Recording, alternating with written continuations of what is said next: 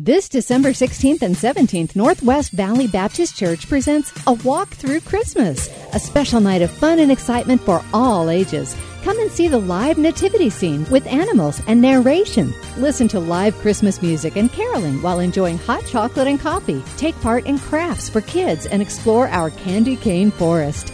Take a complimentary family picture at one of our photo booths. Get your free tickets at walkthroughchristmas.org or go to Eventbrite and search Walk Through Christmas.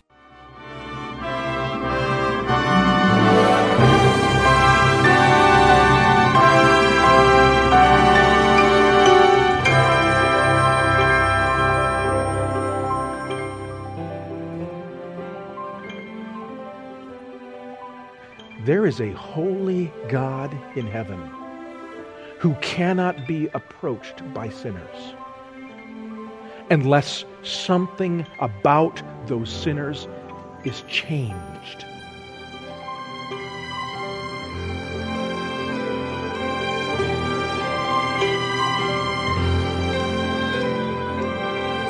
I'm Celeste Montague. Welcome to Dare to Stand, a radio ministry of Northwest Valley Baptist Church in Glendale, Arizona featuring the teaching of Senior Pastor Dr. Kevin Shaw.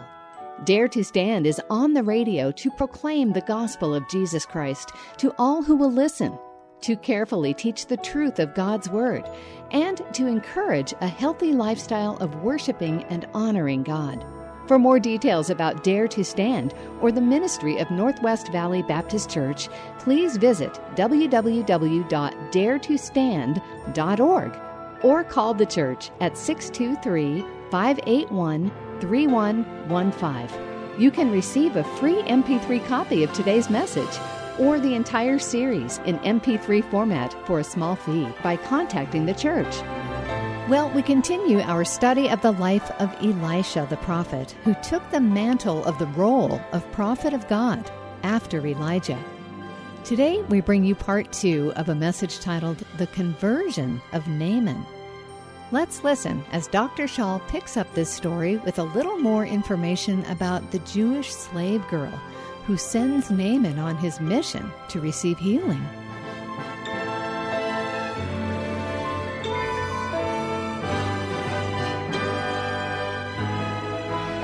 You know, it's, it's wonderful when we talk about this little servant girl.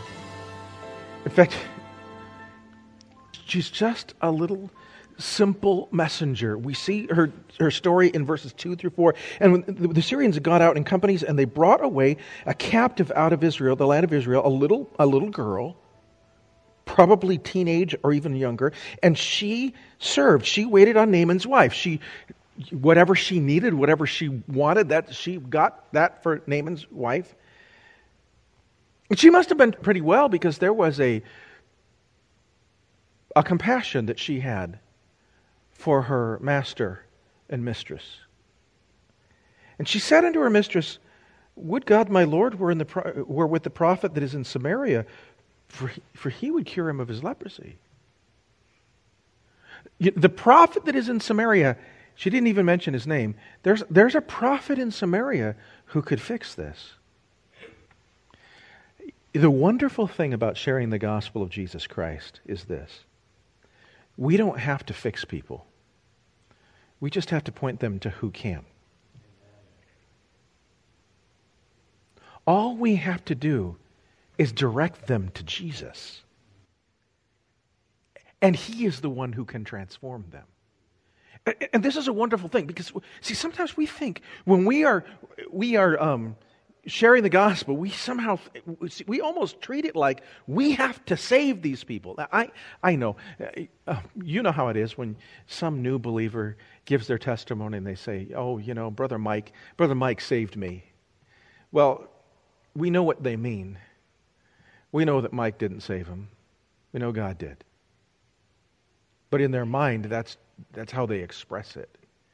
But there are sometimes we act like we have to do it. And we don't have to do it. God does it. And God does it wonderfully. And God does it miraculously. And God saves people that you could you might never imagine. God saves people that, that you think might, might never ever get saved. God does that. I mean, if you would have if, if okay, we're, let's, we're having a soul winning class in ancient Israel. And we're saying, okay, who are we going to target with the gospel of Jesus Christ? Well, I think we ought to target the chief officer in the army of our enemy. I, I was trying to think of about, uh, you know, a an analogy today. If we, were, we go back to the Cold War era, it would be like saying, okay, what I think we ought to do is pray for the head of the KGB for him to get saved. I mean, I mean that's, that, that's the level of kind of distance and, and conflict. And, and yet, a simple messenger showing compassion, a captive, a child, with a simple, indirect message of faith. I, you know, I see this problem and I can't fix it, but I know somebody who can. And I see, you, you ever have a coworker that comes to you you know what I'm talking about. The coworker that comes to you and their life is an absolute mess. I mean, the marriage is a mess, the finances are a mess, they're dealing with addictions, they're dealing with all these problems. And I mean, they've dug themselves in so deep, there's just no way to get out. And, and you say, well, okay, let me try to give you advice. So you should do this, or you should do. You can't fix that. You can't fix them, but you can tell them who can. It's a, it's a simple messenger with the confidence that, no, I can't fix this, but God can. God can change a life. It isn't that God can just forgive, God can transform a life. God can do that. So, but there are more lessons that Naaman has to learn. So, so Naaman goes to Israel, and the king rends his clothes. And Elisha hears about it, and he sends a messenger who says, Listen, I know, why, why are you doing this? Send him to me. I will show him that there is a prophet in Israel. There is, there is a voice of God. That's what a prophet is, just a mouthpiece of God. There is a voice of God in Israel. So Naaman goes to the house, has all kinds of money. You can't buy salvation, right?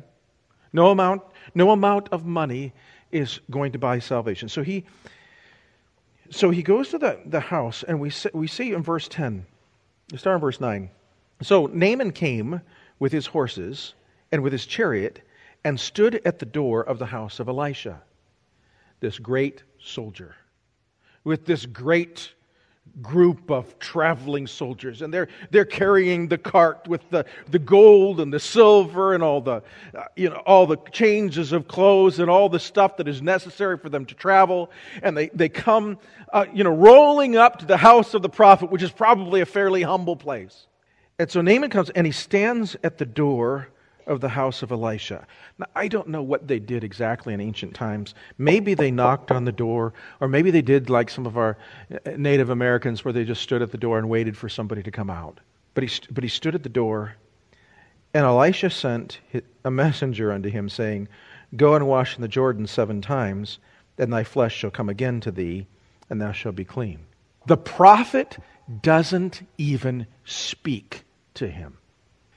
One of the things that we have to understand see, Naaman understood that he was sick physically and he needed to be healed. But Naaman was still proud. He still thought of himself as something, someone that is important. You say, well, wh- why was Elisha so rude? Why, why didn't he come to the door? Why didn't the prophet at least speak to this important man? Here's why sinners can't approach God. Sinners, now, I, you say, but Elisha wasn't God. No, but he is the prophet of God. And there's a lesson that Naaman needs to learn.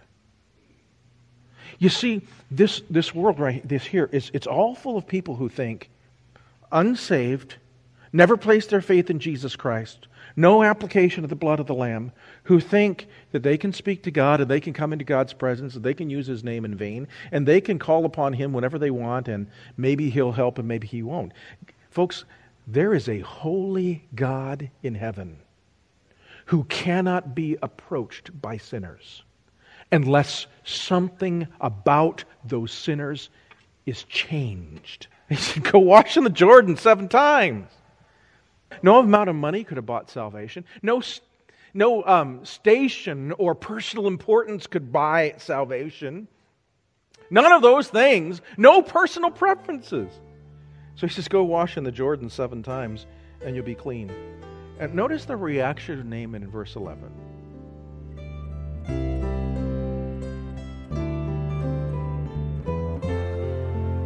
Hear more about Naaman and his reaction to Elisha's suggestion to wash in the dirty Jordan River seven times. Stay tuned. You're listening to Dare to Stand, a radio ministry of Northwest Valley Baptist Church, and part two today of a message titled The Conversion of Naaman, as we continue a study of the life of Elisha the prophet. Visit daretostand.org to find out more about Dr. Shaw's church or this radio ministry. Many in our community struggle with addiction. Here's Dr. Shaw to talk about an addiction recovery ministry at his church called Freedom That Lasts. Hello, this is Kevin Shaw. Are you or someone you know dealing with the agony of an addiction? You cannot change what you do until you let God change who you are. Freedom That Lasts is a discipleship ministry of Northwest Valley Baptist Church that applies the life transforming principles of the gospel and Christian growth to the problems of life dominating sins and addictions. All of this happens in an atmosphere of love and accountability. If you would like to know more information about this important ministry, give us a call at 623 581 3115 or visit our website at daretostand.org. Go to the homepage and click the Discipleship Connections button. Thanks, Dr. Shaw. If you would like more details about the addiction recovery ministry called Freedom That Lasts, please contact Northwest Valley Baptist Church, 623 581 3115. And now, let's get back to our study as Dr. Shaw describes Naaman's reaction to Elisha's instruction to go wash in the Jordan River seven times. Here's our teacher. So Naaman was wroth. That word wroth simply means angry.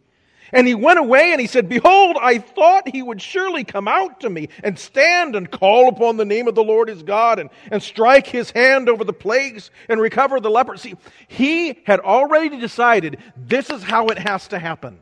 That, uh, you know, he would call on the name of God and he, and he hit the place or he'd hold his hand over the place and he'd do some sort of important ritual and he would be clean. He decided that this is, this is the way to happen. Can I just remind you of something? Salvation does not come on your terms, it comes on God's. And it was a lesson that he had to learn. Then he says, of course, I mean, if I have to go and dunk in a river, I mean, do I have to do it in the Jordan? I remember a preacher when I was young making a big deal about the fact that the Jordan River was a place where people dumped all their trash. I don't know if that's the case. I really don't know if that's the case. But here's what I do know. When, they, when, when, the, when Elisha said the Jordan River, he wrinkled his nose at the idea. He said, "Couldn't couldn't I go?" And he said, "Are not the uh, uh, Abana and the Pharpar, uh, the the Pharpar rivers of Damascus better than all the water of, of Israel? Man, I go, can't I go wash in my own water? Can't I do my own thing? Why do I have to do it His way? I want to do it my way. Salvation can't happen your way. There are not many ways to God."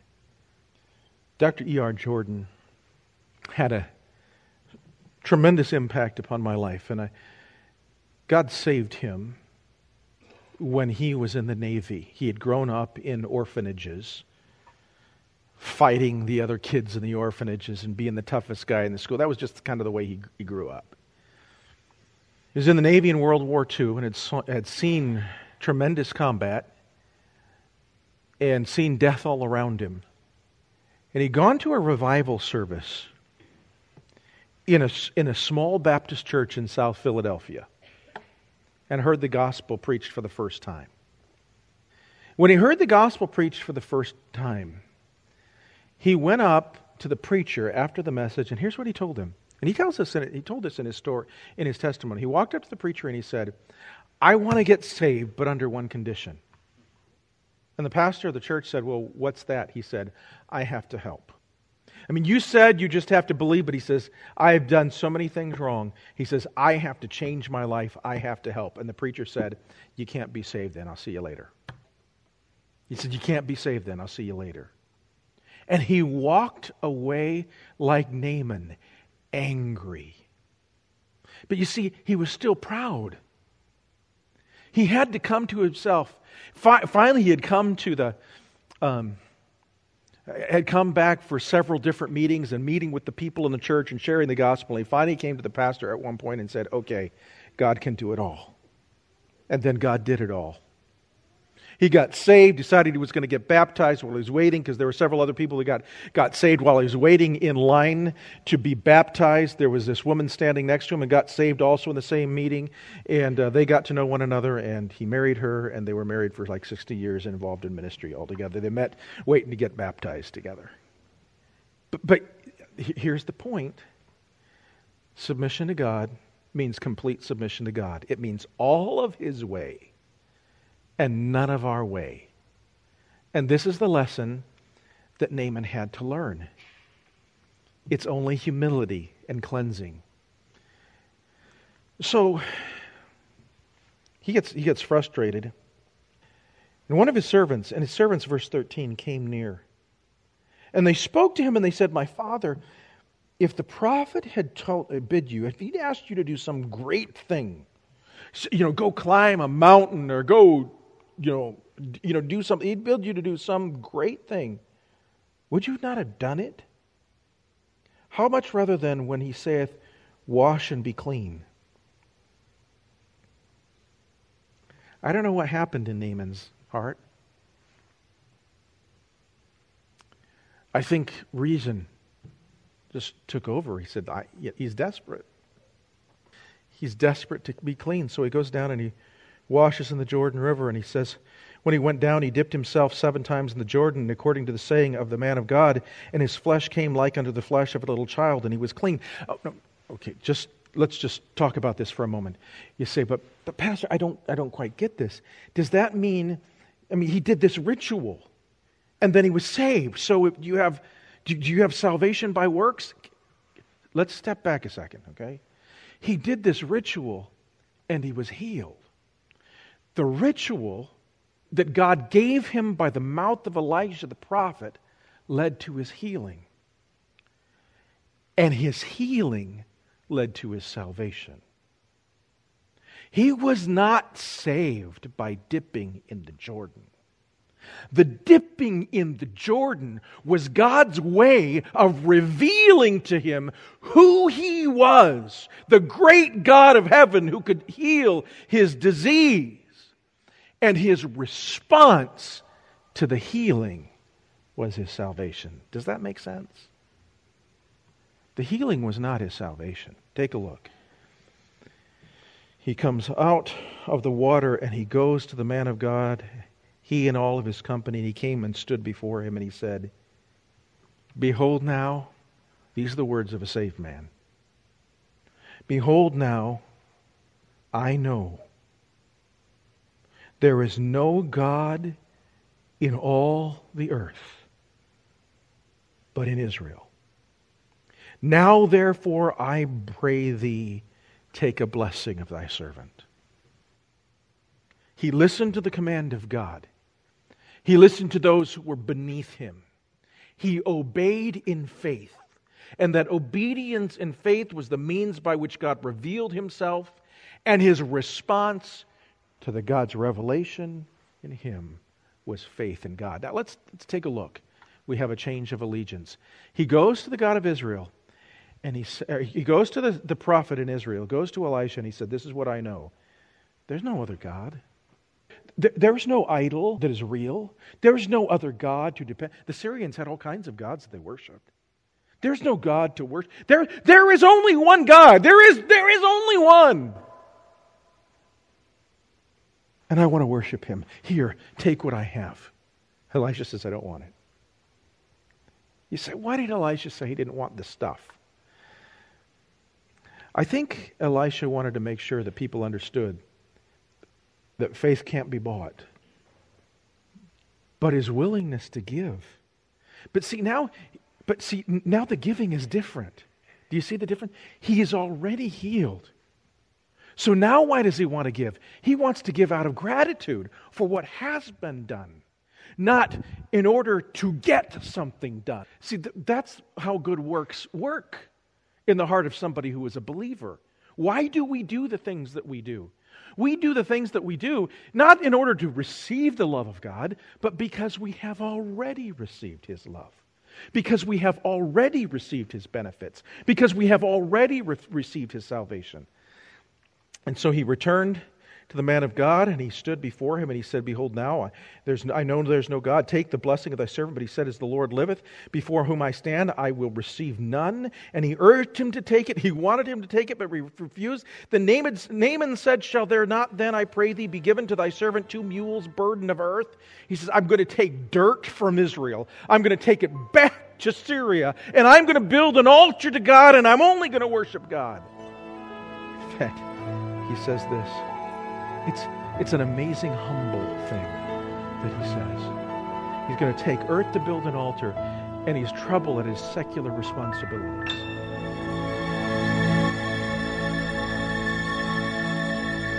Dr. Shaw will be back with a closing thought about Naaman and his changed heart. Stay tuned. You're listening to Dare to Stand, a radio ministry outreach of Northwest Valley Baptist Church in Glendale, Arizona, where our teacher, Dr. Kevin Shaw, serves as senior pastor. Northwest Valley Baptist Church is located at 4030 West Yorkshire Drive in Glendale. That's just south of the 101 at 40th Avenue. Come visit our new worship center. Sunday worship service is at 9:30 a.m. Adult Bible studies and Sunday school for all ages are at 11 a.m., and Sunday evening service is at 6 p.m. Childcare is provided for all services. Wednesday evening activities include prayer meetings, children's and teens programs. Northwest Valley Baptist Church also offers a quality traditional Christian education for your children, grades K through 12, at Arrowhead Christian Academy, located right on the church property at 40th Avenue and Yorkshire Drive. For more details about the church, kids programs, this radio broadcast, or to register your kids for Arrowhead Christian Academy, please visit www.daretostand.org or call 623 581 3115. If Dr. Shaw's teaching is a blessing to you, we encourage you to visit daretostand.org. Consider supporting this radio ministry with a tax deductible donation of any amount. Your donations help to keep Dr. Shaw on the air. We would love to give you free copies of Pastor Shaw's teaching and minister to you personally. So please call Northwest Valley Baptist Church today, 623 581 3115. Let us serve you in any way we can. You're always welcome to visit Sunday morning service at 9:30 or Sunday evening discipleship time at 6 p.m. And don't forget, Dare to Stand airs Sunday mornings at 9 a.m. on this same radio station. I'm Celeste Montague, inviting you to join us next time for more in our study of the life of Elisha the prophet. And now, here's Dr. Shaw with some closing thoughts about Naaman and his changed heart. Join us next time for more, right here on Dare to Stand. Notice what he said. Um, he said, In this thing the Lord pardon my servant, verse 18, that when my master goeth into the house of Rimmon, a false god to worship there, and he leans on my hand, and I have to bow down myself because his master is bowing down, he says, The Lord pardon thy servant. You see what he's saying? He has this sensitivity at even looking like he might be worshiping a foreign god just in his service to his master in Israel. It is a complete change of allegiance and change of heart. No other gods before me. No other remedy but God Himself. And now we know no other remedy but the shed blood of Jesus Christ.